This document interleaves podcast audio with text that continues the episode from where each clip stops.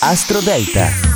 Buongiorno cari amici, qualche ora fa la luna è stata nuova nel cielo, una luna nera dal punto di vista astrologico anche nel cielo, è sparita, è una luna nuova nel toro, quindi un nuovo ciclo lunare iniziato, 28 giorni per noi, oggi è giovedì 20 aprile, vediamo subito le lune di quest'oggi, ma soprattutto ricordate di ascoltare il vostro segno lunare. Al numero 12 Scorpione, la giornata si preannuncia un po' difficoltosa, la luna nuova parte dal settimo settore, le questioni fuori di te devono essere illuminate portate dentro di te forse. Al numero 11 Aquario non è facile la luna, si, nuova, luna, nuova che si forma nel quarto settore. Prima ti convince a cambiare e poi sembra invece chiederti esattamente il contrario. Quindi fai attenzione e decidi quello che senti. Al numero 10 bilancia, luna nuova che porta con sé nervosismo, ma anche un momento di difficoltà energetica. Questa luna nuova parte dal punto della rinascita, quindi devi guarire la tua vita nei prossimi 14 giorni o forse 28 giorni. Al numero 9 Sagittario, grande direzione da sperimentare, non solo oggi ma anche nei prossimi 14 giorni. Dinamica la luna di terra, perfetta se hai deciso di scendere dal piedistallo o di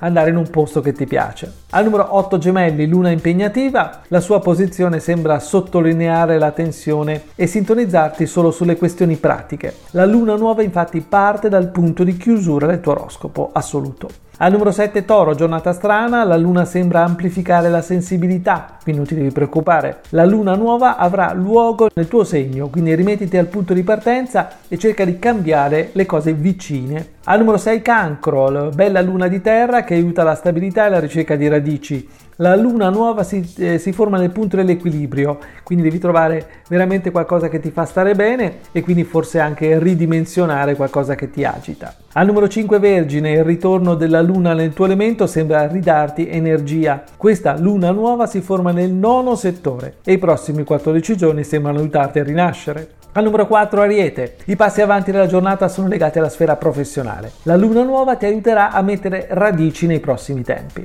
Al numero 3 Pesci è un passaggio di terra legato alla realtà e alla parte pratica della tua vita. La luna nuova si forma nel terzo settore, devi respirare nuove situazioni. Al numero 2 Capricorno, grande luna che torna nel tuo elemento e ti permette la trasformazione dei contatti in occasioni più interessanti. Questa luna nuova sicuramente ti porterà tutto quello che desideri. E al numero 1 Leone, una giornata speciale, potrebbe coincidere con un passo avanti. La luna nuova parte dal punto più alto del tuo oroscopo e sicuramente i prossimi 14 giorni al centro del mondo ci sarai proprio tu. È tutto dalle stelle.